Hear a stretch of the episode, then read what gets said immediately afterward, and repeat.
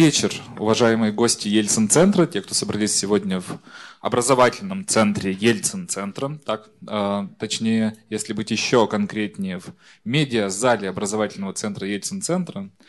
И сегодня э, я, Илья Шапиловский, руководитель э, арт-галереи Ельцин-центра, проведу разговор с директором и главным редактором издательства «Бум-книга» Дмитрием Яковлевым. Добрый вечер.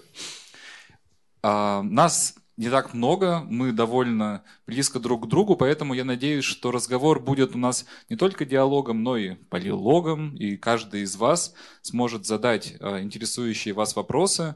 Но я думаю, что мы вопросы все-таки оставим ближе к концу нашего разговора и сначала пройдем по тому э, плану, который был запланирован, и по той теме, которую мы предложили вам сегодня. Я думаю, вы знаете, что у нас совсем недавно, в этот вторник, э, как раз в образовательном центре открылась выставка. Выставка героев французского комикса. И эта выставка сейчас э, будет работать вплоть до апреля месяца, поэтому каждый из вас может посмотреть, если еще не посмотрел, и приглашайте гостей, друзей. Конечно, эта выставка более направлена на людей, которые еще не знакомы, возможно, с таким а, медиумом, как комикс, с таким феноменом, как комикс. И это что-то, что позволит сделать, разобраться, понять самые базовые моменты. Я вижу, что здесь в зале есть те, кто как раз хорошо понимают, а, что такое комикс, на что он способен. Но все с чего-то начинали. И я, собственно, тоже являюсь таким буквально а, ран, а, не знаю, адептом, а, новообращенным. То есть не так давно я стал больше читать комиксов. Конечно, у меня были в детстве какие-то из них, там «Черепашки-ниндзя», «Эльф Квест», что-то еще. Из того, что издавало издательство «Махаон» и какие-то другие в 90-е годы появившиеся яркие, очень динамичные книжки с картинками, которые я, конечно, с удовольствием потреблял. Но потом в, на протяжении долгого времени с комиксами я никак не был знаком, пока там, условно журнал Афиша не стал снова о них писать и выводить на передний план, в первую очередь, наверное, как бы превознося Алана Мура и его роман «Хранители», который и стал для меня каким-то возвратом к как раз комиксу и к пониманию его на новом витке. Потом как раз была книга «Понимание комикса», которая очень сильно на меня повлияла и в целом на то, что я делаю. Я занимаюсь организацией выставок и современным искусством в первую очередь. То есть это было, наверное, там, года 4-5 лет назад, когда эта книжка действительно помогла мне лучше разобраться в том, э, именно что специфического есть в комиксе, как возникает вот эта магия между двумя изображениями, как ты достраиваешь в своем сознании то, что произошло между ними.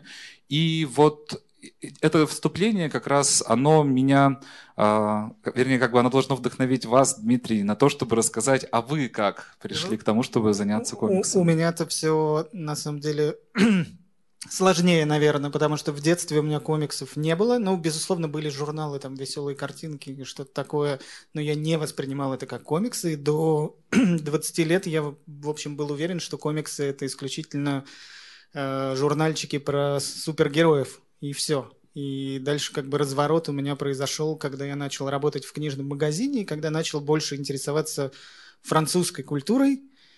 И как-то время от времени я натыкался на упоминания или какие-то отсылки к комиксам, и дальше погрузился, просто решил разобраться, что это такое. В этом мне помогли ну, люди, которые оказались рядом, франкоязычные канадцы.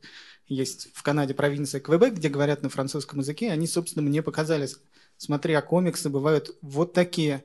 И первое, что они мне показали, это научно-фантастические комиксы там, 80-х годов. Я думаю, что многие прекрасно знают и Мёбиуса, и Энки Беляля. И тот, и другой изданы на русском языке, и их работы здесь представлены на выставке. А дальше я уже начал сам в этом, что называется, копаться и отправился во французский институт в Санкт-Петербурге где была большая коллекция комиксов, она и сейчас есть, и где, в общем, я начал пересматривать все эти книжки, и, и именно это еще подвигло меня к тому, чтобы начать учить французский язык. И вот тут очень важный момент. Э, я думаю, что те, кто занимается комиксом, прекрасно знают, но те, кто, э, скажем, меньше знаком с комиксом, э, не в курсе, что во Франции есть специальный термин для обозначения комиксов, и вот он, банда сине. И нужно сказать, что это относится не только ко Франции, а практически к любой стране. И так сложилось, что в русском языке, ну так или иначе, прижилось слово комикс и не появилось своего русскоязычного термина, хотя были попытки там, рисованной истории, истории в картинках и так далее. И параллельно, собственно, появился еще второй термин э, вместе с комиксом. Это графический роман, который во многом э, помогает э, людям, что ли, принять эту форму искусства. Потому что очень часто, я думаю, что многие с этим сталкивались, что ну, комикс воспринимают как нечто там комическое и нечто смешное, дурашливое. Ну, если говорить словами экс экс-министра культуры комиксы – это чтиво для дебилов, ну, что не является таким. Собственно, очень часто там книжные магазины или библиотеки им помогает э, ну, как бы свободнее или спокойнее относиться к этому направлению, как раз термин графический роман. Во Франции, кстати, он тоже используется, роман-график. Вот. И опять же, если говорить про Францию, во Франции рисованные истории являются девятым видом искусства э, официально. То есть там понятно, что там есть живопись, скульптура, таден, таден, таден. Восьмым видом искусства должно было стать телевидение, но, по-моему, оно так им и не стало. А вот за комиксом э, застолбили девятый вид искусства, и это действительно, с одной стороны, очень важный аспект, очень важный сегмент книжного рынка, а с другой стороны, это искусство, которое показывают там в галереях, в музеях, э, оригиналы страниц и продаются там на аукционах и так далее. А почему во Франции такую большую роль э, исторически стал занимать комикс? То есть, что отличает от соседей, я не знаю, от Германии или от э, Дании? На самом или деле, от Италии? и в Германии, и в Дании, и в Италии комиксы это тоже были. И и существует, и там, в общем, тоже достаточно хороший, большой, плотный рынок. Единственное, ну, Германия – это отдельная история, потому что долгое время страна была разделена на две части. И, конечно, долгое время, э, да в той же Франции комикс считался исключительно детским чтением. И это изменилось, ну, где-то в 70-х годах. Я думаю, будет лучше, если мы будем обращаться к аудитории, так мы не потеряем с ней контакт. Но в целом э, девятый вид искусства звучит довольно любопытно, то есть это как тоже некая рекламный слоган, наверное, для э, этого, ну, для комикса. То есть, если, как ты говоришь, восьмой вид э, телевидения особо и не прижилось, а я так понимаю, что это очень устойчивое выражение про девятый вид искусства. Да, да, это устойчивое выражение, которое используется во всех странах, и сами, сами французы его активно используют. И прошлый год э, сложенный год, собственно, Министерством культуры Франции был объявлен годом комикса. И понятно, что он продлится теперь непонятно сколько это. Но что, в общем, хорошо. И, э, собственно, поводом для этой выставки как раз послужило то, что комикс стал... Э, комиксу, э, что... Пардон. Что вот придумали этот проект с годом комикса на официальном там государственном уровне. Вот э, поддержка искусства на государственном уровне, я думаю, любого, это, с одной стороны, залог успеха и некого широкого распространения данного медиума. С другой стороны, ну, как мы знаем в нашей стране, если государство берется за что-то, то, наверное, оно к нему подходит с точки зрения ну, предельно конкретных э, задач. То есть они должны там, воспитывать э, патриотические чувства или рассказывать о какой-то выдающейся истории страны. И вот есть ли государственная поддержка во Франции, и если да, то насколько она идет, скажем так, рука об руку с тем, как это принято у нас? Или отличается от этого? Ну, конечно, отличается. Там, с одной стороны, там есть гранты для авторов, когда авторы подают заявки и получают грант на то, чтобы сделать книжку, и могут там, не знаю, два года делать книгу и получать, э, ну, какой-то безусловный доход, зарплату, условно. А с другой стороны, есть э, гранты для издателей, при этом есть гранты общенациональные, а есть гранты в каждом регионе. И это таким образом и работает. А с другой стороны, есть программы поддержки переводов французских комиксов на другие языки, И, собственно, для меня, как для издателя, очень часто это является помощью, финансовой помощью для того, чтобы там издать ту или иную книжку. Ну, собственно, раз мы говорили о финансовой стороне вопроса, она, безусловно, самая важная. Ну, если не самая, то одна из в той, как бы, парадигме, в которой мы живем, в капиталистической системе производства и потребления. Так вот, может быть, вы расскажете немного о том, как устроен рынок э, как раз комиксов во Франции? Да, вот немножко статистики. На самом деле, за прошлый год, который, с одной стороны, был очень странный и очень много компаний ну, понесли убытки, и у них упал там оборот и так далее. Но если смотреть на рынок комиксов во Франции, то в прошлом году он вырос на 9%. И это удивительно. Собственно, вот он 53,1, это, наверное, миллионов евро. А, подождите, миллионов экземпляров. Собственно, годом ранее было 48 миллионов. То есть, вот это, это, это из-за того, что написа... было выпущено много классных комиксов, из-за того, что у людей появилось больше времени для того, чтобы проводить с книгами? Как вы думаете? Ну, надо сказать, что там просто было несколько книжек, которые были там изданы огромными тиражами. Там очередной том Астерикса и Обеликса, ну там тираж под миллион. Только один из них. У меня будет дальше кадр, собственно, с самыми продаваемыми комиксами. Э, если говорить в целом про сегмент именно книжный, про книжный рынок Франции, то, опять же, э, они, рынок комиксов составляет 18% от общего книжного рынка. Это, в общем, очень э, большая сумма, большая цифра. И, ну, если говорить, если сравнивать с Россией, то у нас, мне кажется, ну, менее 5%. Э, на самом деле, к сожалению, пока нет какой-то четкой статистики по ситуации на рынке комиксов в России, но можно там с уверенностью сказать, что за последние 10 лет было издано уже больше 300 названий французских комиксов на русском языке. Это как раз происходит благодаря тому, что французское государство поддерживает переводы и издания своих книг за границей? Или это как-то связано с другими факторами? Ну, с одной стороны, да. А с другой стороны, надо понимать, что за последние 10 лет сегмент рынка комиксов в России стремительно растет. Наверное, один из самых быстро растущих сегментов наравне, может быть, с детской литературой. И далеко же не все книги получают гранты. И понятно, что с одной стороны есть какие-то более коммерческие проекты, и в, на рынок комиксов идут какие-то гигантские большие издательства, такие как Эксмо, СТ, Азбука и так далее – а с другой стороны, есть, собственно, микроиздательство, как наше издательство, которое двигает, собственно, культуру в целом. Ну, а если еще немножко подумать об этих 18% от общего количества книг, а, как вам кажется, насколько это связано с тем, что текстовую книгу легко и просто читать с Kindle или даже с телефона и воспринимать информацию с какого-то экрана светящегося. А что касается комикса, все-таки ввиду того, что его родословное во многом замешано на изображениях, а для изображения, кажется, тактильность тоже играет не последнюю роль, и то, как ты, в общем, с комиксом себя чувствуешь, когда он издан в виде э, объекта, что вот эта связь потребителя, человека и такой формы, она вот как раз позволяет э, комиксу оставаться, ну, грубо говоря, объектом книгой.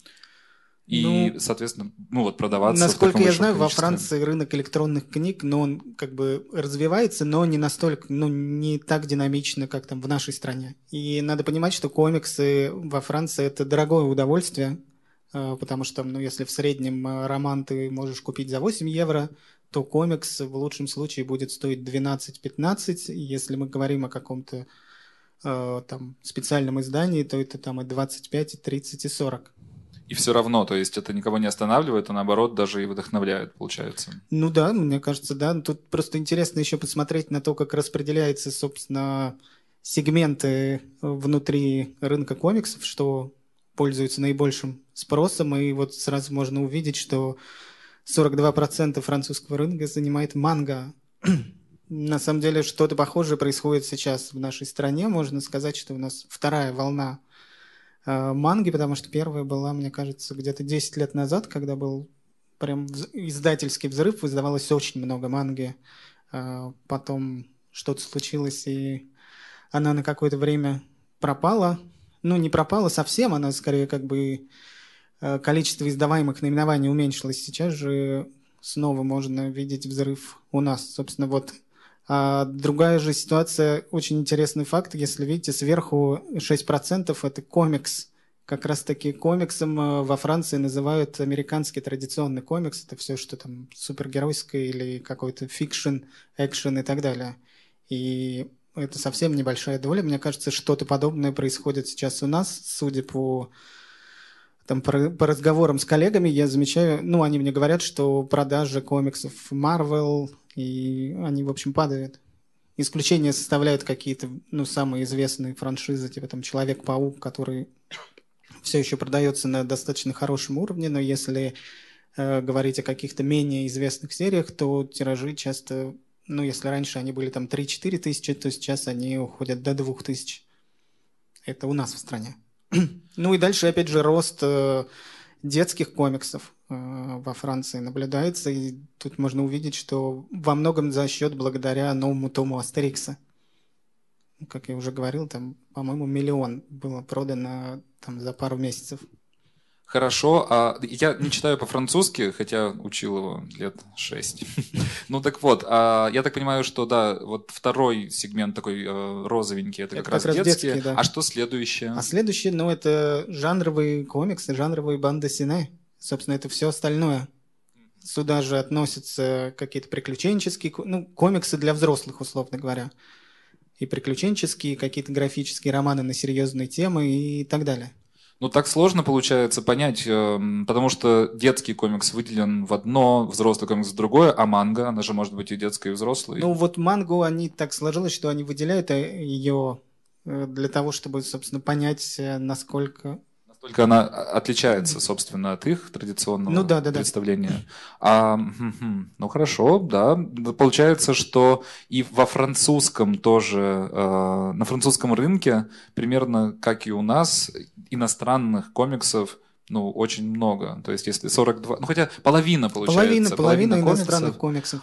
А вот если сравнить ситуации в России, вы знаете о том, как у нас обстоят дела? Сколько в процентах э, комиксов русских, э, издающих, российских, я бы сказал, mm-hmm. и вот тех, что приходят к нам из-за границы? Ну, вот мне кажется, можно ребят из магазина комиксов спросить процентов 5, наверное, русских, ну, 7. А, ну, все равно, мне кажется, на тысячу там изданных наименований в России, ну, 100 русских комиксов не наберется. То есть я думаю, что меньше 10% это однозначно. Ну, я вижу лично в этом перспективу для каких-то ну, отечественных на, на самом начинаний. деле, как бы, ну, перспектива есть, и э, происходит развитие, и об этом я в конце тоже как раз расскажу. У меня будет несколько примеров, собственно, личных примеров. А, а, ну вот, собственно, самые продаваемые комиксы Франции. Тут вот Лаки Люк, которого недавно начали издавать на русском языке, и, насколько я понимаю, он не то чтобы очень хорошо продается. По-моему, вышло четыре книжки. И... Э, не знаю, есть ли, есть ли они в магазинах комиксов. Мне кажется, часто я их не, не наблюдаю. И дальше очень известная серия, наверное, самая популярная именно современная серия для взрослой аудитории. Это комикс «Араб будущего» Риада Сатуфа, который мы издаем сейчас. И дальше, как видите, очень много детских комиксов. И опять же вот туда затесалась манга. Наруто? Да, которую недавно издали, вновь издали на русском языке. И, насколько я знаю, тираж в 30 тысяч был отгружен в магазины за неделю. Ну да, Роман вот как раз из магазина «Год комикс» буквально на прошлой неделе рассказывал, как все ждали, когда он придет, и как он быстро отправляется тем, кто его так сильно ждал. Ну, вот феномен. То есть, я так понимаю, что большую роль... Э, самое главное для комикса, ну, пока, это какая-то кроссплатформенность, чтобы у него был и сериал, и, может быть, видеоигра. То есть, чтобы этот персонаж, который эм, является, ну, основным э, источником интереса. То есть людям интересно вот про него, и его приключения можно смотреть и там, и там, и тут, и тогда получается какая-то синергия, и продажи растут. Это не всегда работает. Например, Астерикс и Обеликс, которого сколько там, не знаю, шесть фильмов, или я не помню, сколько фильмов про него снято, их все знают, мне кажется, в России. Ну, по крайней мере, этого героя знают достаточно широко, но продажи комиксов э, себя не оправдали, и, насколько я знаю, издатель отказался продолжать публиковать серию. Хорошо. Расскажете что-нибудь еще про рынок? Ну, в общем, это все. Это самые как бы актуальные цифры, которые я получил в феврале, который был, ну, там был подготовлен большой доклад э, международным фестивалем комиксов в Ангулеме. Это, Ангулем – это маленький городок, который находится в четырех часах езды от Парижа, где уже на протяжении 40 лет проходит крупнейший фестиваль комиксов. А расскажите тогда про свой фестиваль комиксов «Бум-книга». А, на самом деле фестиваль называется «Бумфест». Прошу и... прощения. Да ничего, все в порядке. И э, надо сказать, что э, когда я начинал заниматься комиксами, ну, как мне казалось, это было только увлечение, у меня была какая-то постоянная работа, и а, я работаю там с книгами с 2001 года, и, в общем-то, я примерно понимал, как устроен книжный рынок страны, и понимал, что э, издать книгу – это, ну, в общем, достаточно большая работа, а самое главное, даже не только издать, а еще ее нужно продать. И, э, собственно, мы с друзьями решили начать не с издания книжек, решили, что нужно делать какие-то выставки. И мы делали несколько выставочных проектов, и там, в 2007 году доросли до того, чтобы делать фестиваль комиксов. Как раз э, ну, как фестиваль, как инструмент э, популяризации. Потому что все-таки общаясь с людьми и в книжной сфере, я понимал, что большая часть там, людей профессионального сообщества, они воспринимают комиксы как что-то детское, супергеройское и как что-то несерьезное, скажем так. А профессиональное сообщество какое воспринимает их так? А, Книга про книжное, книжное, в принципе, библиотекари, и там издатели, книжные продавцы и так далее. Потому что там было масса сложностей с тем, чтобы... Ну, когда мы начали издавать книги, было, в общем, масса сложностей с тем, чтобы попасть в книжные магазины. Вот, и... Для как... того, чтобы переломить этот тренд? Ну, для того, чтобы с одной стороны, переломить, хотя понятно, что это непростая задача, а с другой стороны, ну, по крайней мере, сделать какую-то попытку, чтобы показать, смотрите, бывают комиксы такие, такие, такие. И, собственно, в дальнейшем во многом э, издательская деятельность строилась как раз на опыте там, проведения фестиваля. Э, потому что готовый фестиваль, э, ты ну, знакомишься с материалом, ты больше в него погружаешься, узнаешь больше каких-то книг, проектов, которые как тебе кажется, нужно издать, но так или иначе, параллельно с фестивалем мы начали издавать фэнзины. То есть первый, первый издательский опыт – это маленькие журнальчики, которые мы печатали небольшими тиражами, там по 500 экземпляров в дружественной типографии и продавали их через популярную в то время социальную сеть Live Journal или продавали их по барам, ну и, соответственно, у себя же на фестивале продавали. И на фестивале в Москве, который проводится с 2001 года, называется комиссия. Ну, я думаю, это такой романтический период. Расскажите немного больше о том, кто был, были те люди, которые печатались в этих первых зинах, и насколько это сообщество было, не знаю, плотным, как он менялся его состав. Дружите ли вы с кем-то и сегодня? Э, ну, это были преимущественно какие-то молодые российские авторы, какие-то друзья, с которыми ты знакомился в процессе там, организации там, лекций или выставок. Кто-то приходил, кто-то уходил, э, кто-то до сих пор продолжает заниматься комиксом или каким-то направлением, связанным с комиксом. Например, э, вот сборник э, рисованных историй ЧПХ номер 4. Обложку для этого сборника рисовала Виктория Ламаска. Она занимается таким направлением, как графический репортаж, и, собственно, ее книжки выходят по всему миру. Да, мы с ней знакомы, еще в Перми как раз я с ней знакомился, в Екатеринбурге она тоже бывала, прекрасная художница. Да, дальше, ну, как пример, вот э, ЧПХ номер 6, э, иллюстрация Эдуарда Катыхина, который сейчас живет в Украине, и он арт-директор детского телевизионного канала, собственно. э, комиксами он не занимается, но он, собственно, почти никогда ими не занимался. Он занимался иллюстрацией преимущественно. Он из плеяды тех э, иллюстраторов, которые появились там в журнале Афиша, Большой город. Ну, в общем, этот Бамонт, который, мне кажется, изменил во многом визуальный язык э, российской прессы. Но при этом, как бы, он работал в, на, в разных техниках, но при этом он э, ну, всегда тяготел к тому, чтобы рассказывать истории в картинках. Но это было, часто было не похоже на традиционный комикс. Собственно, вот эти все сборники, это было, ну, для нас это была такая платформа, что ли, эксперимента. Они были не тематические, мы просто приглашали кого-то из авторов, время от времени приглашали каких-то иностранных авторов, но на шестом выпуске все закончилось, мы перестали их издавать, а, потому что к тому моменту мы уже, ну, как издатели, немножко подросли и сконцентрировались больше на, ну, полноценных книгах. И когда я говорил о том, что очень многие книжные проекты, которые впоследствии мы издали, строились как раз на опыте там, проведения выставок, фестиваля. Вот очень хороший пример. Одна из первых наших ну, таких серьезных и сложных книг – это комикс Давида Б. «Священная болезнь». И в 2008 году мы как раз привозили Давида на фестивале, делали ему выставку в музее Пушкина. Это тоже у нас была такая стратегия – на фестивале, когда мы сотрудничали с литературными музеями, и, как оказалось, они, в общем, достаточно открыты были к комиксу. И там спустя, получается, три года мы издали книжку «Священная болезнь».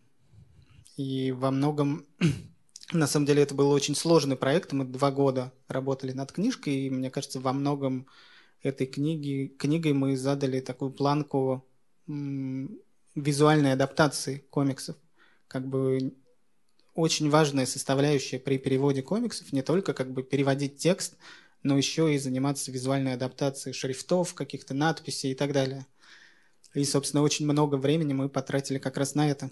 Я об этом никогда не думал. То есть нужно сделать э, какой-то адекватные замены тому, что норма и понятно читателю в одной стране, на то, что норма и понятно читателю здесь? Нет, нет, нет. Речь? речь идет о том, что очень часто в комиксе используется какой-то авторский шрифт, написанный от руки, или разработанный шрифт. И вот здесь как бы стоит задача э, максимально э, стремиться к тому, чтобы шрифт был вписан в графику.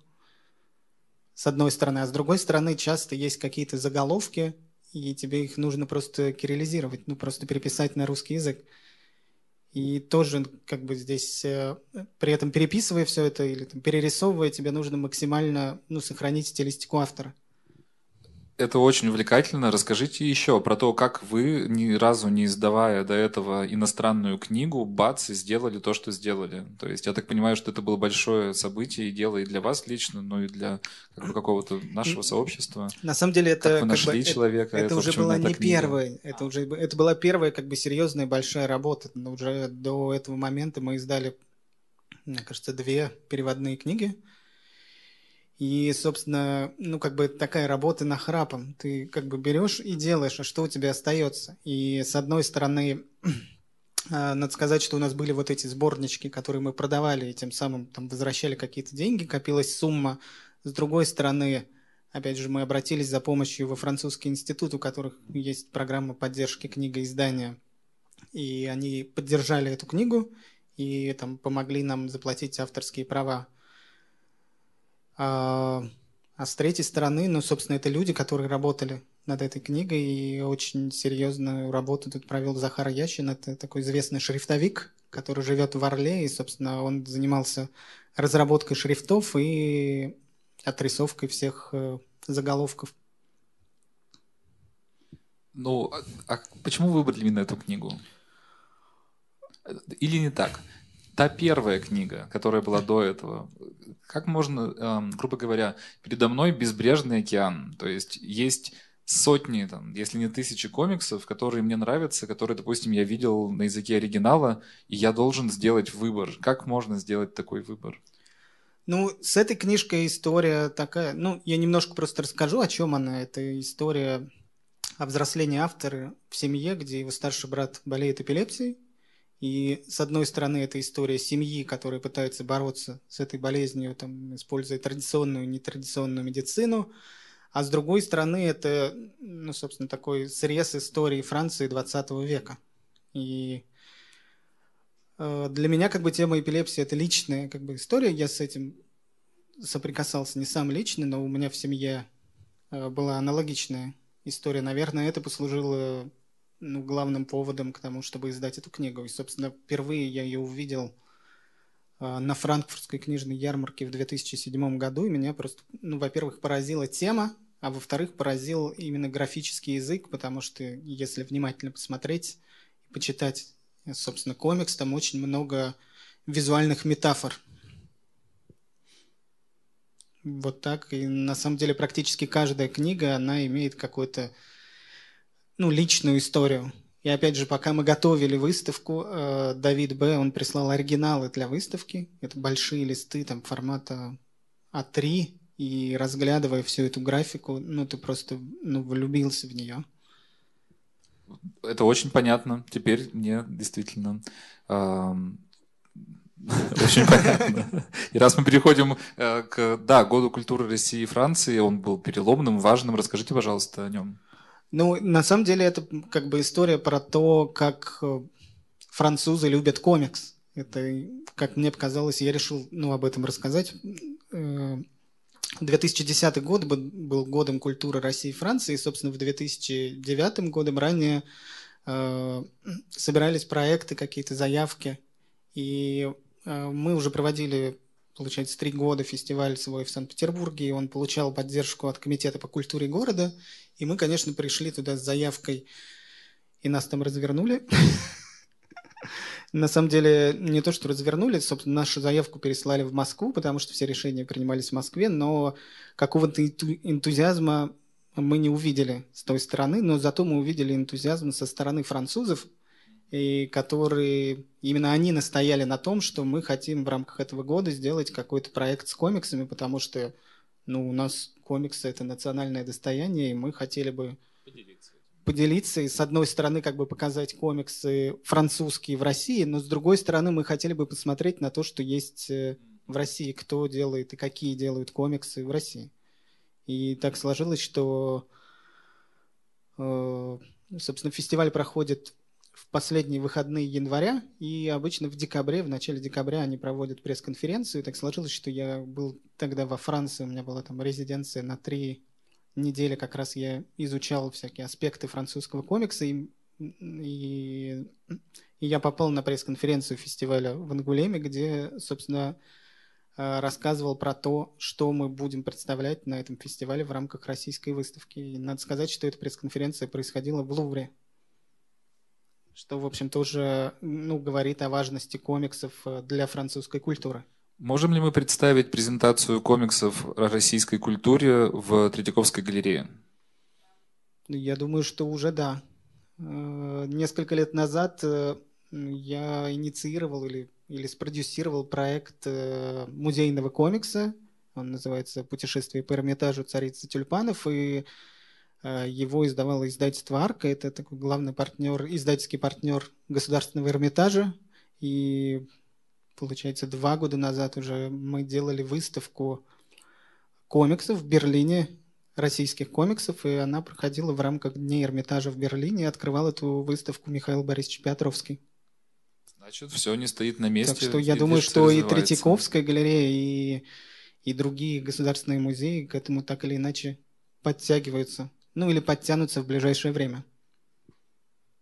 Ну, это, собственно, вот команда, которой мы ездили во Францию, и здесь, опять же, авторы, которых я называл здесь, Виктория Ламаская, Эдуард Катыхин, и Алексей Никитин, который, э, чей комикс «Хармсиниада» впервые был издан в 98 году в России, и некоторые эксперты в области комиксов называют это таким русским каноном комикса. А чему посвящен тот комикс? Он ну, посвящен, э, собственно, он... Это в... адаптация Хармса? Ну, это в основу взяты анекдоты Данила Хармса про Пушкина и псевдохармсовские анекдоты, которые долгое время тоже приписывали Хармсу. И они сделаны в таком минималистичном стиле. Примитивистском, я бы даже сказал, но при этом очень пользуется популярностью среди читателей. А эту книгу можно купить в свободной продаже или да, она уже давно не переиздается? Нет, или... нет, она мы как раз переиздали ее несколько лет назад, и уже третье издание сейчас, и она, мне кажется, должна продаваться в пиатрусском, может быть, у вас тоже она есть. Харамсиниада называется. Um, а это обложечки книжек, которые мы печатали как раз э, в связи с этим годом России, годом культуры России и Франции. Э, мы перевели несколько комиксов на французский язык и сделали, ну, это зины, собственно, там от 50 до 200 экземпляров было напечатано, мы упаковали все это в чемоданы и увезли во Францию, и благополучно там все это продали. И у кого-то из э, авторов, которых вы предложили на, в рамках той конференции, было будущее с продажами так более осознанными, какие-то контракты на издание книг ну, в Франции? У Виктории Ламаска. Как бы у нее... Опять же, в 2011 году мы издавали ее графический репортаж «Запретное искусство», которое она делала вместе с Антоном Николаевым, и эта книга была издана на французском языке. Ну и сейчас ее книги, ее последняя книга другие русские, она тоже издана на, фран- на французском, но на русском ее пока нет.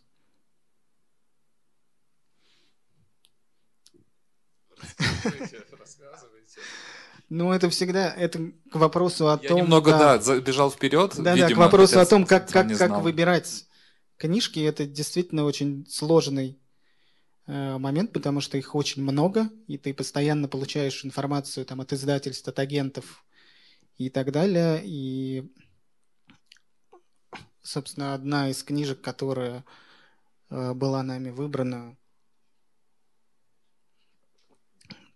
и до сих пор переиздается, получается, сейчас уже четвертый издание, это Персиполис, и ну, у этой книги очень хорошая судьба в России. Да, тут вот тут какой-то степени, возможно, сыграла роль то, что есть э, полнометражный анимационный фильм, который делала сама Маржан Сатрапе. Но, опять же, в широком прокате этого фильма нет. Но так или иначе, собственно, это история девочки, взросления девочки в Иране в тот момент, когда там начинается исламская революция. И это одна из генеральных, что ли, линий нашего издательства. У нас очень много автобиографических комиксов или комиксов на какие-то не знаю, исторические, социальные темы. И дальше, в дальнейшем, мы издали и другие ее два комикса. При этом у «Цыпленка с черносливом», ну, скажем так, эта книга не нашла, что ли, ну, большого отклика у читателей. А вышивки, которые как раз мы издали в прошлом году накануне э, всеобщего карантина, вот эта книга прям выстрелила. Возможно, это связано с такой активной фем-повесткой ну, мне тоже так кажется. Я купил эту книгу в подарок своей жене, ей очень понравилось, я тоже с интересом прочитал. А о чем же тогда цыпленок с черносливом, что он не взлетел? Ну, возможно, это связано с тем, что главный герой там мужчина, и, собственно, ну, на самом деле, это история, которая рассказана в форме притчи, история о любви, о том, ну, какое место любовь и, ну, выбор там человека, с которым ты живешь, а, э, какое место играет в жизни. Там, опять же, это Эту книгу Маржан Стропи экранизировала, она сняла полнометражный фильм. И история, в общем, очень простая, что э, главный герой, его жена разбила ему его любимый музыкальный инструмент, и он впал в депрессию, э, лег и умер. И дальше на протяжении книги он, собственно, рассказывает историю, ну, свою историю там юношеской любви и историю того, как он женился не на своей любимой, да, не на той. Ну, звучит тоже довольно интригующе, конечно. Ну, да. А, да, не буду перебивать да. вас. А, дальше, опять же, на самом деле я в эту презентацию включил исключительно французские комиксы, потому что тема у нас... А, с этой, с этой книгой тоже, ну, в общем, связь, большая связь именно с фестивалем, а, потому что в 2009 году, делая фестиваль, мы наверное, единственный раз, ну или один из немногих, когда мы заявили тему, и мы взяли тему история и биография в комиксах, и э, наверное, в 2008 я обнаружил такой французский комикс, э, называется «Фотограф». Нарисовал его, сделал Эммануэль Гибер, и в основе лежит история французского фотографа Дидье Лефевра, который в 80-х годах вместе с миссией «Врачей без границ» отправился в Афганистан, собственно, для того, чтобы сделать фоторепортаж. И это выглядит, ну, собственно, комикс выглядит вот таким образом. Очень часто в, на страницах используются контактные снимки э, с места событий. Они часто выглядят как прям кадры комикса. И Эммануэль, ну, собственно, это устный рассказ, который Дидье ему поведал, его настолько вдохновил, что он сделал эту книжку и делал ее несколько лет. Во Франции она изначально выходила тремя томами. И опять же, готовя, готовя выставку в 2009 году, мы очень сильно погрузились в эту тему. Э, специально для выставки мы еще перевели документальный фильм, и на выставку, кроме Эммануэля Гибера, приезжала еще глава миссии «Врачей без границ» как раз в Афганистане в 80, 86 год это был, при этом это женщина. Тоже очень интересный момент. И, конечно, ну, погрузившись настолько сильно в книгу, ну, это была просто мечта издать ее на русском языке, и можно как бы заметить, что прошло пять лет с момента того, как мы делали выставку, до того момента, как мы издали. Я сейчас хочу все-таки вернуться чуть-чуть и попробовать э, расспросить вас, почему же вам кажется, что выставка является таким первым шагом для того, чтобы что-то сделать уже в виде издательского проекта? То есть медиум как выставка, чем отличается и чем хорош? Э, в смысле, выставка как медиум, не медиум как выставка. Ну, тут есть несколько, на самом деле, аспектов. Первый – это, ну, это просто проще и дешевле, на самом деле. Если мы говорим о том, что мы там э, показываем на выставке не оригиналы, мы показываем принты, собственно, то, что нам нужно сделать, это, ну, то, что в частности мы сделали с фотографом, мы выбрали несколько фрагментов и перевели эти фрагменты для того, чтобы зритель, который пришел на выставку, мог э, прочитать их на, на русском языке. Дальше ну, восприятие, как бы одно дело, человек приходит на выставку и с ним работает изображение. Ну, он уже пришел на выставку, изображение с ним так или иначе работает. А другое дело, когда человек приходит в книжный магазин, и не факт, что он возьмет ту самую книгу. Не факт, что он до нее доберется, и не факт, что она там будет. Справедливо. Да, ну и тоже такой очень важный аспект. Э, э, книги занимают очень много места. Их надо где-то хранить, и так далее. И опять же, их нужно, нужно собрать денег, чтобы их напечатать. Лучше и удобнее сделать сначала выставку, прощупать почву таким образом, найти единомышленников. Ну, тут как бы, опять же, это может показаться, что это действительно прощупывание почвы там или какой-то маркетинг, но когда мы все это делали, эм, ну, я вообще не думал, что мы будем как-то серьезно издавать книги. То есть я думал, ну, давайте попробуем, ну, давайте попробуем. И там на протяжении последних 10 лет я уже неоднократно порывался все это бросить, потому что с точки зрения экономики, ну, издательское дело это, ну, мягко сказать, э, не очень-то и прибыльно. Вот, поэтому э, здесь скорее, когда ты, ну, понимаешь, что вот она появляется возможность, ты там нашел какой-то грант, ты продал каких-то книжек, которые были изданы за последние три года, у тебя скопилась какая-то сумма, пора бы уже попробовать сделать э, эту книгу, потому что она, ну, на мой взгляд, очень важна. Такой интересный взгляд э, э, на историю, которая, в общем, имеет отношение, к которой наша страна имеет непосредственное отношение. Хотя там, в общем-то, э, про войну-то ничего и нет, и нет там советских каких-то солдат и так далее. Это скорее история о последствиях и о том, э, о людях, о том, как война влияет, влияет на жизнь людей. И на самом деле в книге есть очень интересный момент, когда э, о взаимодействии французских и советских врачей, э, когда они менялись какими-то вещами, у одних не было этого, у других этого, и они отправляли там, а, например, на рентген к советским врачам каких-то своих пациентов, а французские врачи им давали какие-то лекарства или что-то такое.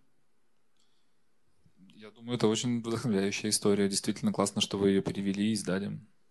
Но с точки зрения, опять же, экономики, эта книжка продавалась очень долго. И... А я помню, ее очень долго действительно можно было увидеть на полках в разных магазинах. Да-да, и самое интересное, что в последнее время очень часто нам задают вопрос, где взять эту книгу, где взять эту книгу. Ну, надеюсь, Все откладывали мы... на потом, а потом их не осталось. Ну, я надеюсь, что мы доберемся и в какой-то момент переиздадим. И еще один проект, который, э, над которым тоже работал Эммануэль Гибер. Он работает не только над э, книгами для взрослых, он работает еще и как детский автор. Это не единственная серия, в которой он приложил руку. И здесь мы решили как бы скооперироваться вместе с детским издательством «Самокат», для того, чтобы ну, как бы легче, ну, скажем так, за нами ну, закрепилась слава, что мы издаем комиксы для взрослых. Есть еще такое мнение, что мы издаем комиксы, которые заставляют страдать, потому что часто какие-то серьезные, ну, вы видели там Афганистан, эпилепсия, Иран, Иран да, исламская революция и все такое. А здесь мы решили попробовать э, поработать и с детскими комиксами. Опять же, Э, несколькими годами ранее мы делали выставку э, иллюстратора, который работал над этими комиксами, Марк, Марк Бутаван. И, собственно, это очень забавные, такие смешные и умные французские комиксы, которые издаются уже больше 20 лет. Изначально они публиковались в журнале, который называется «Я люблю читать», «Жем Лир». И это короткие рассказы о повседневной жизни там, учеников начальной школы. И, собственно, я думаю, что во многом э, кооперация с самокатом помогла нам так или иначе, ну, что ли, выйти на этот сегмент детской литературы, потому что это, ну, действительно очень разные э, сегменты, ну, там рынок, ну, сегмент комиксов, там для взрослых это одна история, а там детские книги и детские комиксы это другая история. Очень долго в нашей стране пребывал стереотип, что комиксы это для детей, но детских комиксов э, ну, было практически не купить. И в этом отношении очень сильно изменил ситуацию, изменилась ситуация издательства «Миф», когда они начали издавать множество детских комиксов, причем много и французских. Мы со своей стороны вот пытаемся, а, что называется, бомбить ореолем. И вот у нас уже вышло шесть книг, и уже, ну, действительно есть фанаты, которые гоняются за первой книжкой, тираж который давно распродан.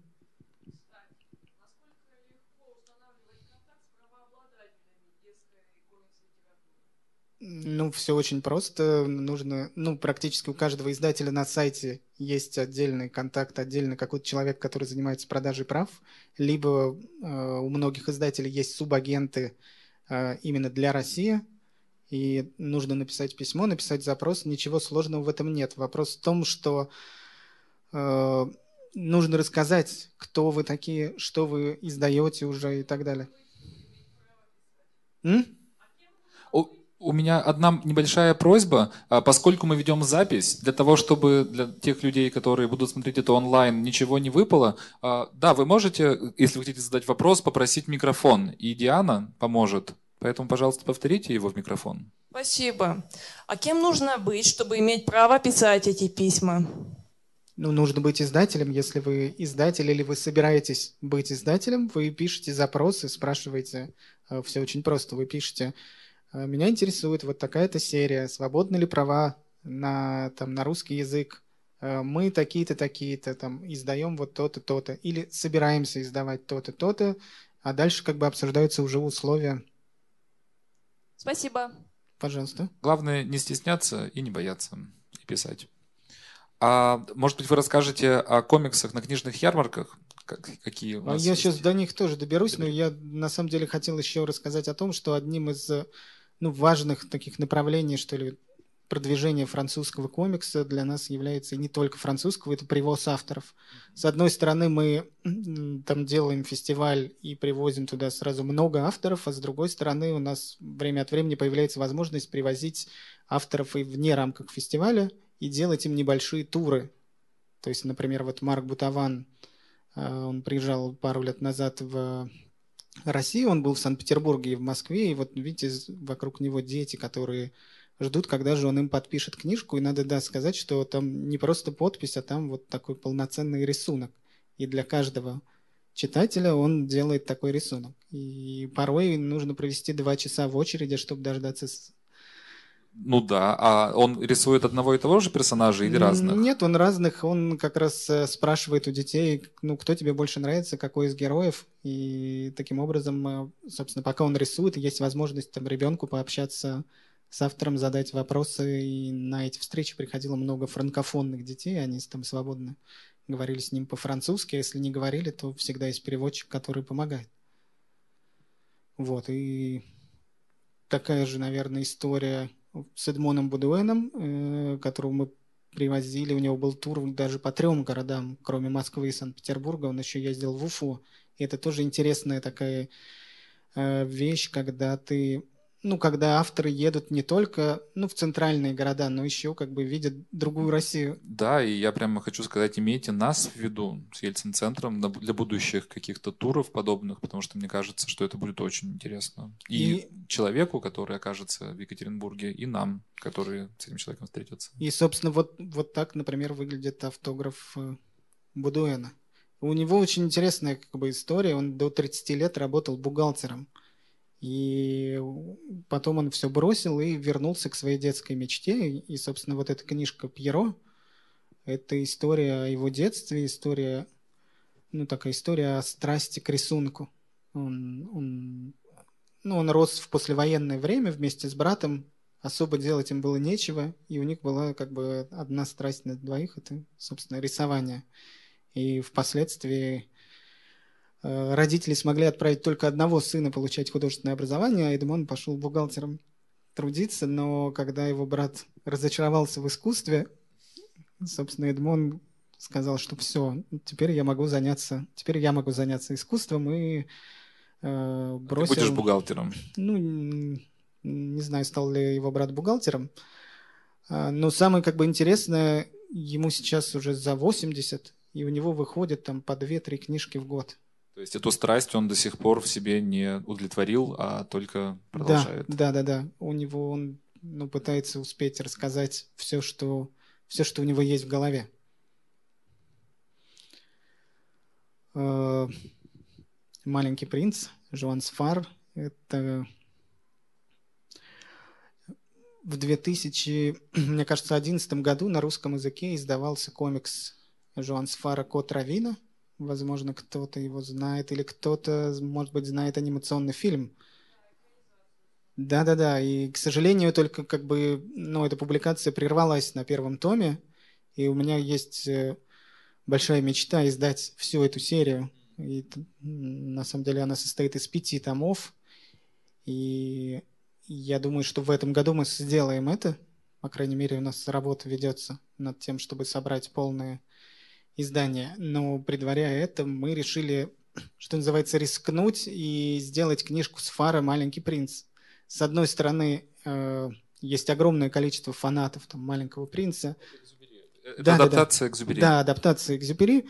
Э, с одной стороны, огромное количество фанатов, но при этом огромное количество этих фанатов, они очень категоричны к графике и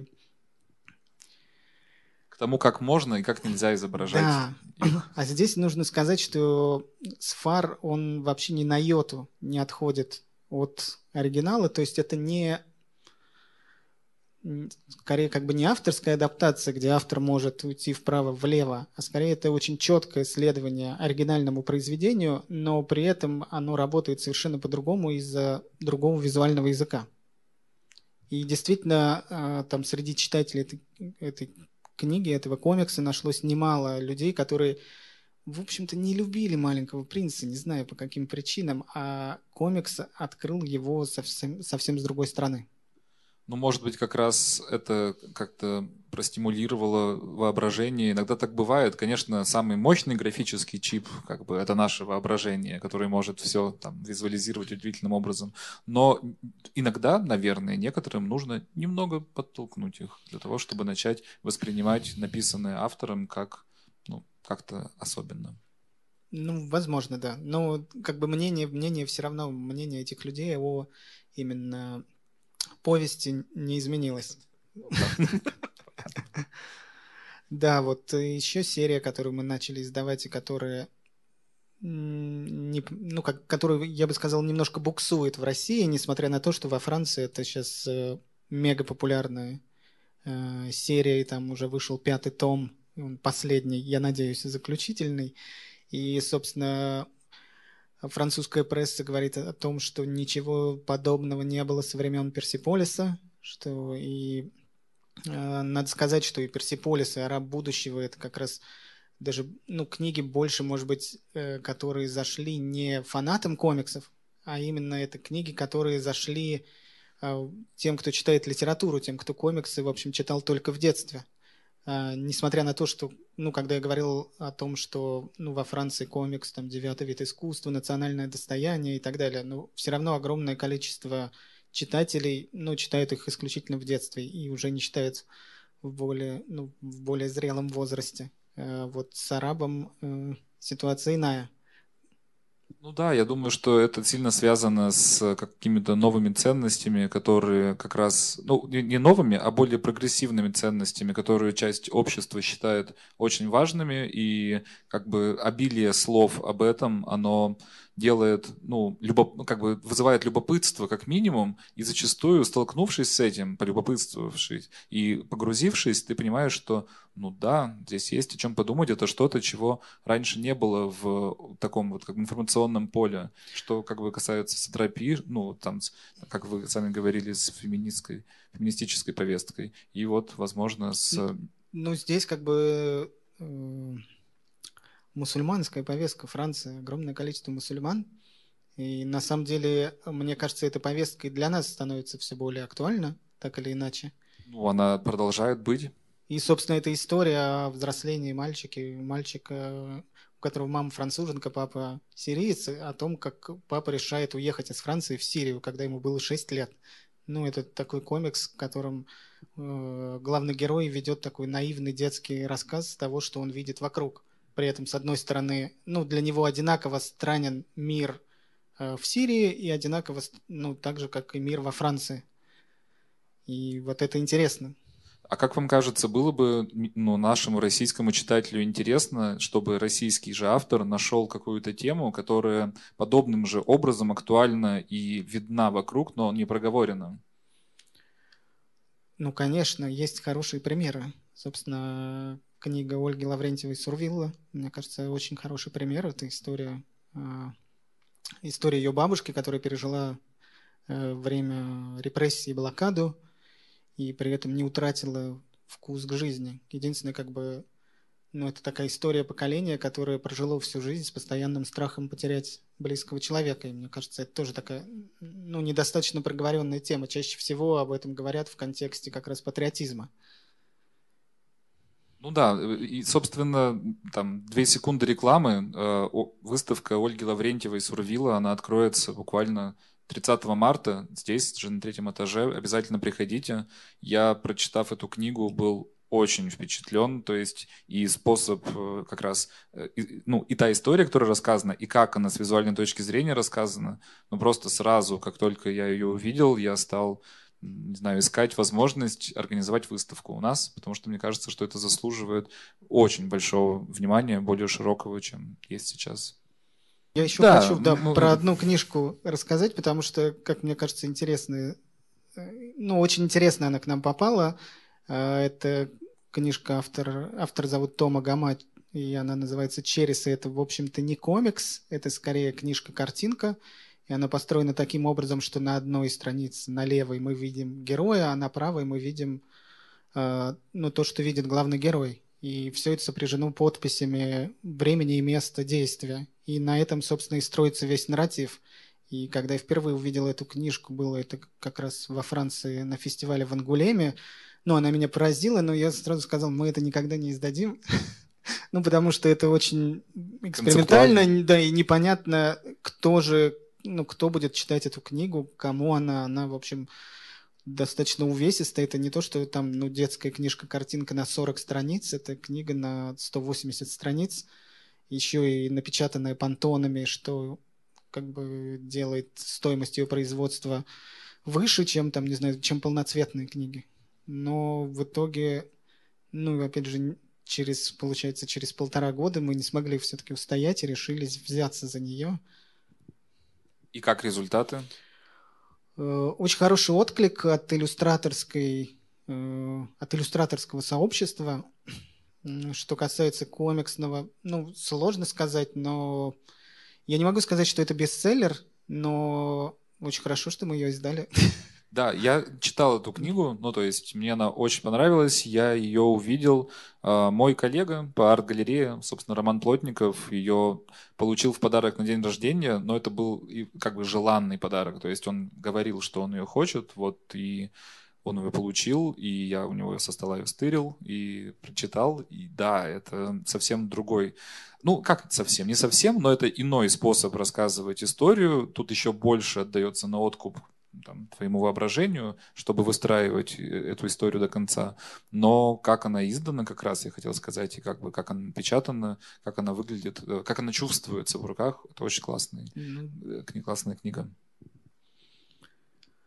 Да, и вот тоже важный момент, про который я хотел сказать. Ну, получается, два года назад начал происходить очень серьезный сдвиг, когда ну, комиксы стали более серьезно воспринимать именно на широком книжном рынке России, когда большие, там, крупнейшие ярмарки начали делать отдельные зоны комиксов.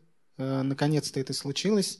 И очень большим, собственно, было продвижением, когда ярмарка интеллектуальной литературы нонфикшн, которая на следующей неделе пройдет в Москве, они в 2019 году сделали отдельную зону, где зону, посвященную комиксу.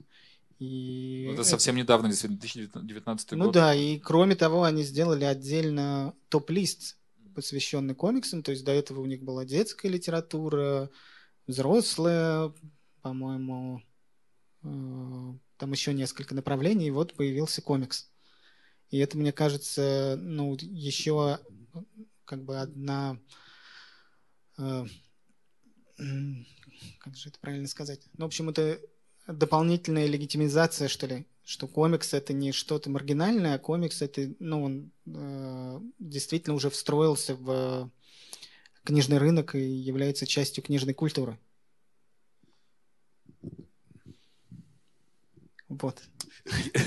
Нет, я, я, честно говоря, тоже вижу довольно, ну, даже из вашего доклада, э, достаточно количество каких-то звоночков, которые как раз ну, сигнализируют о том, что как, ты проходишь какие-то э, этапы, там, милстоуны, то есть вот что оно в, ну, движется в нужную сторону. Но мы сейчас поговорим как раз об этом с теми, кто комиксами непосредственно торгует, и mm-hmm. поинтересуемся, как же оно в действительности, на местах, так сказать. А вот с точки зрения какой-то глобальной, э, ну, относительно глобальной российской истории с комиксами, я вижу только какие-то позитивные примеры роста.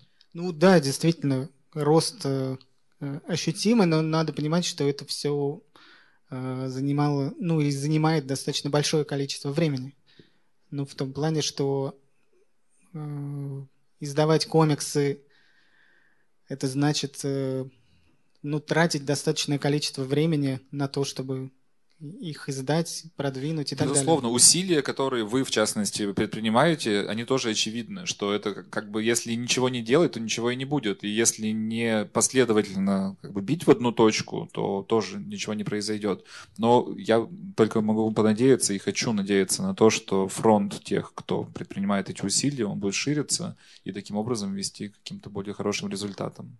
Ну, расскажите же, конечно, да. про российский комикс ну, это, во да, Франции. это такая позитивная нота, которая, мне кажется, очень важна для, опять же, для развития российского комикса. Э, с одной стороны, интересный пример э, комикса Аскольда Акишина и Михаила Заславского, который они делали в 90-х еще, и который никогда не был опубликован на русском языке, и впервые его издали во Франции в издательстве «Актусюд» в 2005 году, и вот спустя 15 лет мы в прошлом году издали эту книжку на русском языке.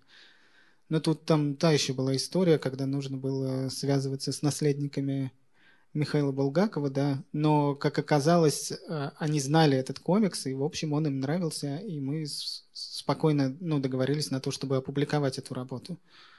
Ну и главное, наверное, достижение – это когда права на российские комиксы покупают иностранные издатели, И опять же, Сурвилла Ольги Лаврентьевой э, было издано в издательстве «Актусюд». Это тоже издательство, где издавался «Мастер Маргарита» с предыдущего слайда. Мало того, в этом же издательстве издается э, Светлана Алексеевич. И, собственно, издатель, ну, человек, который занимается направлением комиксов, он с одной стороны занимается комиксами, а с другой стороны занимается там русской литературой. И именно он издавал Алексеевич. И у них была даже попытка, чтобы попросить ее, они попросили ее, чтобы она что-то написала, ну, какой-то отзыв на эту книгу. Ну, насколько я понял, ей, ну, ей сложно читать комиксы. Ну, это действительно есть проблема, когда у тебя нет опыта чтения комиксов, ну, тебе сложно, если ты не ребенок. Ребенку вообще на раз. А у м, э, Вики а, Ламаска. Ламаска тоже да. в этом издательстве Нет, нет, книги? у нее выходила книжка в издательстве, обе ее книжки выходили в издательстве Хучи-Кучи. Такое маленькое независимое издательство э, французское. Ну вот хочется еще, конечно, чтобы комиксы... Это очень хорошо, что уже это происходит, но я все равно чувствую, что интерес э, французских издателей как-то лежит в области, ну скажем так, свободы слова, свободы, какой-то вот как бы или отсутствие свободы, то, что у нас э, ну, это повес, идет повестка бы, дня. Из, да, да, из России, да, да, и да. вот это, эти, я их э, так выпьем же за то, чтобы, так сказать, русский комикс был интересен не только этим, но и другими своими темами, переживаниями, волнениями и эмоциями. У меня есть пример, на самом деле, Э, про другой комикс. Буквально там 10 дней назад мы подписали контракт с французским издателем на перевод книги Юлии Никитиной «Полуночная земля». Это, ну, это тоже автобиографический комикс, но это, собственно, книжка, которую, мне кажется, легко можно отнести к направлению Ян Кадалт. Это ну, история о том, ну, история поиска собственного пути в жизни девушки, которая выросла там, на Дальнем Севере, в общем, в провинциальном городке, в Салихарде, и которая выбрала для себя путь художницы.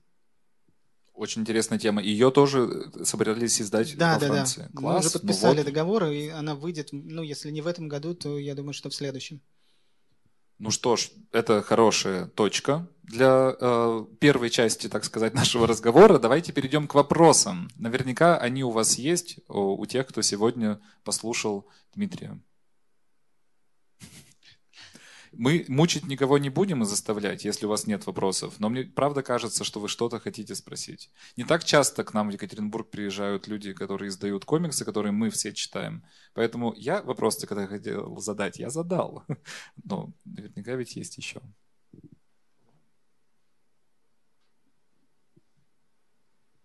спасибо за, за классное действительно выступление, потому что вот все вопросы, которые у меня были заявлены, темы, я ответы получил полностью. Причем начал получать ответы, еще не входя в эти двери, а глядя вот на стенды. А вопрос про внутреннюю кухню. Действительно, мало информации, по крайней мере, для вот простого читателя. Как выбирается тираж? И вот вы говорите, что-то расходится хорошо, что-то расходится плохо. Э, что значит хорошо-плохо? То есть, что значит хорошо э, проданный тираж, за какое время он должен продаться, как он должен продаться? Спасибо. Э, ну, в нашем случае у нас средний тираж где-то 2000 экземпляров, но он варьируется от 1000 до 3. Э, выбирается тираж.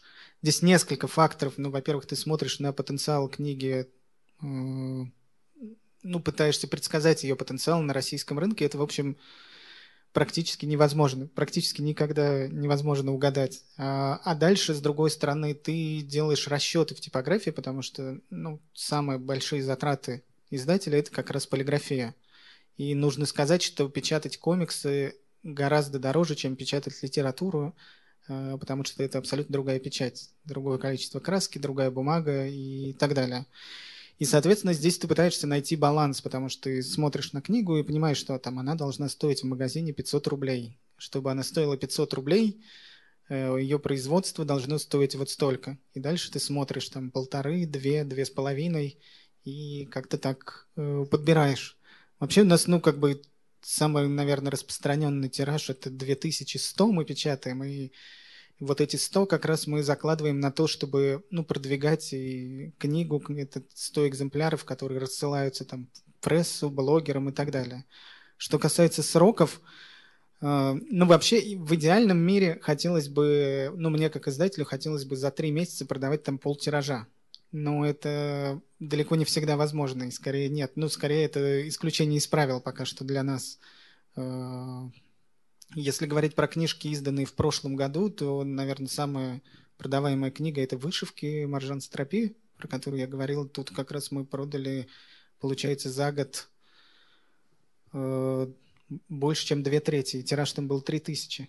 И это, в общем, вполне себе хороший показатель. Э, интересный показатель у книжки «Полуночная земля» Юли Никитиной, когда мы издали ее первый раз, там тираж был 1100 экземпляров, и она закончилась за полгода. И это, ну, никто не мог предсказать это. А, про Персиполис я уже говорил, мы четырежды печатали эту книжку тиражами 3000, и эти 3000 там расходятся за два года. Но это, на самом деле, у этой книжки гораздо больше потенциал, но есть одна проблема, это цена. Она, в общем, дорогая. Скажем, когда мы издавали в 2013 году эта книжка стоила в магазинах там 400-450 рублей, сейчас она стоит в магазинах 900. Ну, к сожалению, стоимость э, печати увеличилась, собственно, примерно в два раза. Ну и все знаем, курс, какой сейчас курс рубля. Ну, я ответил, да, на ваш вопрос. А у меня возник вопрос вдруг, когда вы рассказали про блогеров. И мне сразу так интересно стало. А кто те критики или просто вот популяризаторы, с которыми вы работаете, кого-нибудь назовете? Это просто мне из интереса, кого читать, на кого подписаться, что смотреть. С блогерами я боюсь, что я не подскажу, потому что я не отслеживаю. У меня есть коллега, который как раз ими занимается. Если говорить про журналистов, то очень хорошо пишет и интересуется и в теме Лиза Бергер. Она пишет там и для «Медузы», и для «Коммерсанта», и для э, разных ресурсов. Могу посоветовать Софью Мироедову. Это видеоблогер. Она Софья часто Мироед... делает да, она хорошие учит, обзоры. Она, она же учит э, как раз рисовать насколько. Софья Мироедова, у нее школа иллюстрации, если я правильно знаю.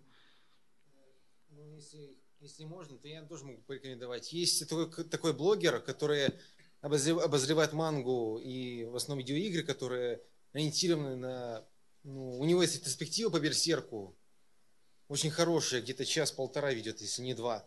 Его зовут Висмут Дикей, и ну, он очень конструктивно анализирует и объясняет посыл манги через свой рисун, через рисунок э, каждого автора. Он делает продуктивный анализ того, что у него есть обзоры по Жожо, ну, ну не только по нему, еще есть Акира, там, Призрак в доспехах. Ну, да, просто... только единственное, что мы не издаем мангу, и я боюсь, что, возможно, ему будут не очень интересны наши книги. Ну, у нас знаю. еще, знаете, такая стратегия, э, как бы, когда мы работаем, ну, понятно, что есть люди, которые занимаются обзором комиксов, и с ними мы тоже работаем, но мы стараемся как бы расширять аудиторию и выходить за пределы, ну, что называется, комикс-тусовки, и там отправлять книги, комиксы тем, кто, в общем-то, и, ну, не рассказывает про комиксы. И скорее здесь подход э, именно тематический с точки зрения темы.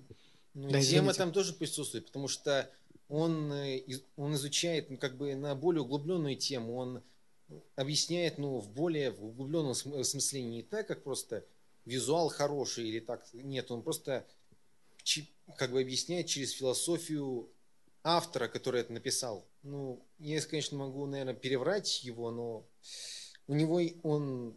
Ну, Хорошо, давай, давайте я посмотрю. Да, просто, спасибо, да. я тоже посмотрю, записал. Конечно, у него, конечно, ну, обзоры там где-то ну, 18+, но это потому что ну, там, ну, иногда матершины есть, ну извините. Ну, угу. Так получилось. Да. Ну, у него очень хороший контент. Это как будто вы на самом деле извиняетесь за свой. В микрофон, пожалуйста. У меня такой вопрос. Вот сейчас рынок э, манги в России, она растет. И есть э, большое количество манги, которая не подстраивается под э, жанр там сюнена, сёйнен, вроде там Наруто и прочее, а есть вот более альтернативные какие-то тоже автобиографические вещи, которые издает фабрика комиксов, например, но у них м, своеобразный тоже выбор лицензий, есть множество манги, которые бы хотелось увидеть на русском языке, которая, в принципе, подошла бы вашему курсу. Нет ли вот, э, допустим, таких мыслей, издавать, начать мангу? Да, были, на самом деле. Мало того, у нас даже был контракт с японским издательством, но его аннулировали, потому что мы не смогли издать книжку в срок, и дальше наши коллеги из издательства Альтграф подхватили и издали «Бабушку Нонон». Э, ну, безусловно, интересно это, но надо понимать, что с японцами, ну, в общем, не так просто работать с японцами, э, и там есть свои подводные камни, с одной стороны, а с другой стороны, надо понимать, что мы маленькое издательство, и мы там стремимся к тому, чтобы издавать там 15-16 новых книжек в год, и хотелось бы, чтобы там были и азиатские книжки, не обязательно японские, и у нас сейчас ведется работа над одной корейской книжкой. И надеюсь, что в какой-то момент мы доберемся и до японцев. Но действительно там переговоры могут занимать ну, несколько лет. И на самом деле перед э, очень сильно скорректировал планы прошлый год, потому что там на, накануне э, того, как все ушли на самоизоляцию и так далее, я ездил, опять же, в Ангулем и встречался там с агентами, которые представляют там некоторых японских авторов, и мы обсуждали возможность э, издания одного из авторов на русском языке, но нам просто пришлось отказаться от этого, потому что ну, было сложно вообще планировать что-либо. Сейчас, может быть, мы попробуем как-то это воскресить, и, возможно, через какое-то время мы доберемся и до манги. Вообще интересно, потому что действительно там ну, очень много интересных вещей.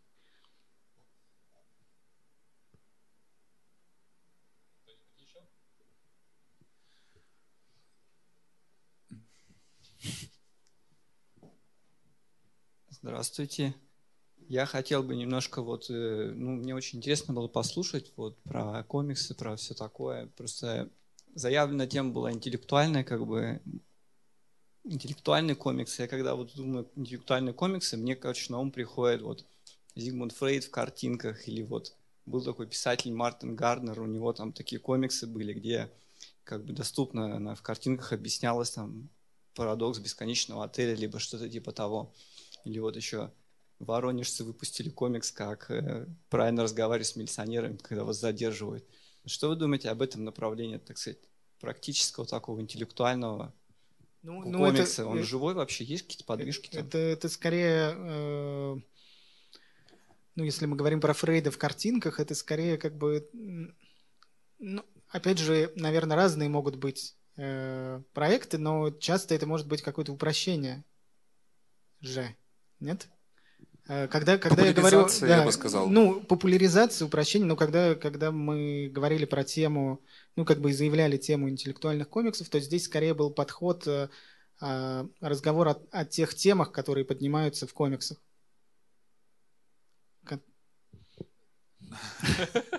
Ну, э, мне кажется, что комикс, вот недавно я читал «Еретики», например, комикс, тоже вот исторического такого характера, популяризирующего историю э, сложных идей. То есть, как бы те люди, которые там описаны, это там Ньютон или... Э, ну, кто там были, я не помню до конца. Ну, наверное, Паскаль, там, другие люди, которые как раз их э, действия в то время, когда они их совершали, они были ересью. То есть они думали о мире то, чего о мире думать было нельзя по тем канонам, которые предлагались. И, соответственно, вот в комиксе, когда это рассказано, оно иногда действительно помогает, как мне кажется, тем, что ты видишь контекст. Вот я когда до этого читал книжку по физике и бином Ньютона, там, ну, не, не его, не так. Какие-то формулы из тех людей, которые что-то вот придумали, совершенно меняющие мир, читаешь, ты не очень понимаешь э, то, как он, например, носит ли он э, парик, какая у него одежда. То есть сложно представить э, контекст, в котором это открытие, например, совершалось. И комикс, вот мне лично, дает как раз удивительную возможность дорисовать. Ну, то есть вот у меня как раз фантазия тут плохо работает. То есть я если вижу 1650 год, да, у меня не происходит сразу, что это за сеттинг. То есть я не до конца понимаю, что как бы вокруг в это время происходило и какие параллельные события, например. И то есть вот понять там, что Луи Пастер, например, там в микроскоп смотрел, когда ну что-то вот параллельно было совершенно дикое, скажем так, отчасти, оно вот комикс помогает спасти, вернее, помогает понять. И также я точно с превеликим удовольствием читал комиксы, э, комикс-адаптацию философских идей. На английском языке, я не знаю точно, как бы, что это за издательство, То есть у меня просто была необходимость в какой-то момент быстро-быстро-быстро по как бы ключевым философским идеям проскакать. Ну, то есть понять э, какие-то... Как раз, да, там упрощенно, но в то же самое время это очень было полезно. Я думаю, что это я историю философии сдавал в университете, и мне нужно было как бы довольно... Я много прогуливал. И да, понять так быстренько, что тут у нас Кант, что тут у нас Гегель я так увлекся, ну то есть я как бы просто от и до, там, Аристотель, э, какие-то другие, там, стоики и прочее. Вот не знаю, как это называется, с тех пор не возвращался. Хотя потом я видел уже, когда ездил за границу, что эти книжки, то есть у меня было скачанное откуда-то там из интернета, как бы я смотрел, да, в виде PDF-файлов, но потом я увидел, что эти книжки, они продаются в музеях, в лавках при музеях, они изданы, то есть это есть вот какой-то сборник, там философские это идеи. Это как целые серии таких ну, гидов, да. Э, ну это как рисованные гиды там на ту или иную тему. Да, не знаю, интеллектуальность в нашем сегодняшнем разговоре, она, безусловно, присутствовала в том, как в тех темах, на которые комиксы, э, выпускаемые бум-книгой, э, да, есть, то есть и тот же Персиполис, понятное дело, раб будущего. Это довольно сложно, чтобы понять, помыслить себе мир будущего и ну, посмотреть на то, из чего он произрастает. Э, хорошо, спасибо. Я вот еще хотел спросить, а вот вы рассказали эту историю, как вы выставку вначале сделали, чтобы посмотреть, как бы там, кто придет, кто mm-hmm. не придет. Мне хотелось вот узнать, есть ли еще какие-нибудь виды вот социальных взаимодействий, которые вы используете там, ну или пробовали, например, какие-то идеи были там, как бы библиотека комиксов, например. Да-да-да, библиотеку, комикс. библиотеку комиксов мы на самом Ночь деле комиксов. сделали в Санкт-Петербурге э, в 2012 году. И, собственно, это тоже проект, который вытекал из фестиваля. И с 2008 года мы искали э, публичную библиотеку. Ну, сразу хотелось, чтобы это ну, как бы встроилось в структуру публичных библиотек. И в 2012 как раз мы нашли библиотеку, это библиотека имени Лермонтова, которая согласилась реализовать этот проект, выделила финансирование – купила книжки, купила там какое-то оборудование, выделила целый зал и платила зарплату, собственно, человеку, который работал в этой библиотеке. Э, та же история произошла и в Москве на базе Российской государственной библиотеки для молодежи. И сейчас, на самом деле, очень много городов, где то же самое происходит. Мне кажется, у вас же что-то подобное тоже. Ну вот э, в Екатеринбурге тоже был подобный проект – да, но сейчас, видите, пока, пока закрыт, но надеюсь, что в какой-то момент э, это все изменится. Например, в Калининграде есть целых два проекта. Один проект э, на базе детской библиотеки, и там комикс-клуб, где собираются дети, подростки, и там коллекция книг, а другой проект э, на базе уже просто публичной библиотеки, где книжки не только комиксы не только для детей, но и для взрослой аудитории. И там тоже недавно проходила выставка «Звезды французского комикса».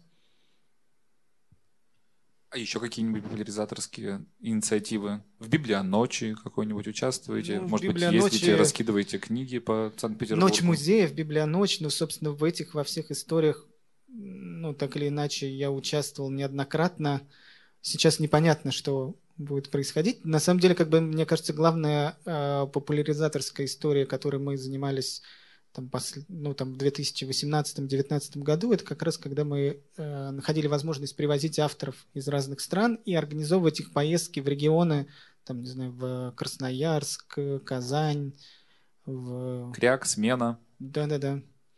Мне нравится, что вообще в России есть какая-то, она сформировалась тоже, мне кажется, в последние 10 лет, ну такая сеть, в общем, неких центров, в которых вся вот эта культура, ну как я считаю, современная, она растет, она репрезентована, то есть она имеет место. И это приятно, что таких мест становится больше. И вот, все. И, и мы у вас. Да, ну и мы тоже стараемся быть частью этого, безусловно. Ну что ж, дорогие друзья, есть ли у вас еще вопросы, или мы переходим в режим общения более демократический? Тогда большое спасибо всем большое. спасибо. Большое спасибо. Большое спасибо вам, Дмитрий.